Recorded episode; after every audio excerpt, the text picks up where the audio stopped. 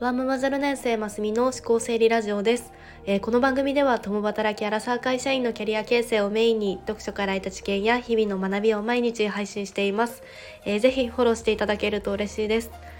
えー、ここ数日の配信があのたくさん聞いていただけてあの本当にありがとうございます。あの本当に励みになります。であのちょっと最近仕事でもいろいろありあの育児とでバタン休をしていてあのコメントもあの本当に嬉しくて一件一件あの心に染みています。あの本当にありがとうございます。あのお時間をいただいて本当に申し訳ないのですがあのゆっくりちゃんとあのお返事をさせてください。あの本当にありがとうございました。で今日はですねあのやっぱり音声 SNS は来てるぞということであの私もなんですが音声配信好きにとってはあの嬉しいニュースがあったのでこちらをご紹介したいなと思います。でこれがの日経 BP であのトレンドマップ2023上半期っていうのが発表されていてあのこれ注目キーワードがあのランキング化されているものだったんですがでこれがあのマーケティングテクノロジー消費のあの3つの分野ででそれぞれあの中長期的に注目すべきトレンドを見極めるっていうような目的で分析がされたものになっていました。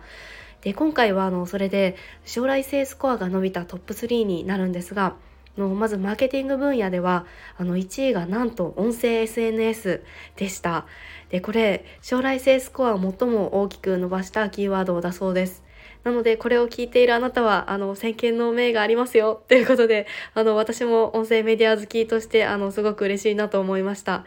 で音声市場ってあのやっぱり海外でもあのまず伸びているっていうふうに言われていますがあの日本の国内でもポッドキャストの利用者数も1680万人を超えたそうです。でそして特にあの若年層を中心としてで将来スキスコアの上昇というような形で現れたそうです。はいで2位は、えー、チャットボットですね。でチャットボット自体はあの最近だと公式 LINE とかも多いと思うんですが、まあ、あの質問にあの自動で答えてくれるようなプログラムですね。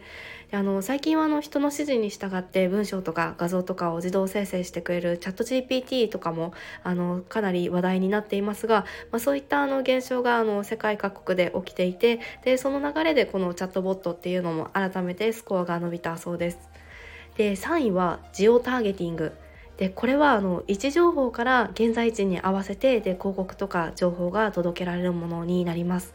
でこれ昔あの無印とかもこの位置情報をもとにしてで例えばこの人電車に乗ってこう今どこどこ店の近くのエリアに向かっているからのその時にこう通知を出すみたいなだからそういうこうマーケティング事例とかを聞いたことがあったんですが、まあ、これはもう店舗があるようなサービスも相性いいですよね。あとはもう今ってちょっとこう、まあ、ご時世的にもだんだんちょっとこうコロナが落ち着いてきたっていうのもあって、まあ、人の出入りとかも多くなっていくので、まあ、これからかなりあの注目されていくんだろうなというふうにも思いました。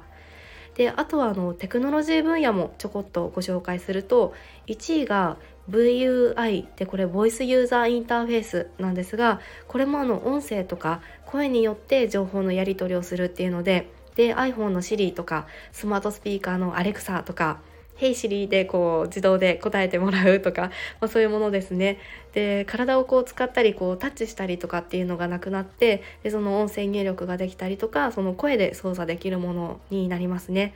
であの操作がもう声で良いのでいろいろ操作するのを覚えなくていいっていうので、まあ、子供から高齢者までま使いやすいからだそうです。これ使いやすいのもそうですし、まあ、今はこう何より効率化ができるからまあ人気ですよね。で2位は人間拡張で3位はスマートフォンっていうことでした。はい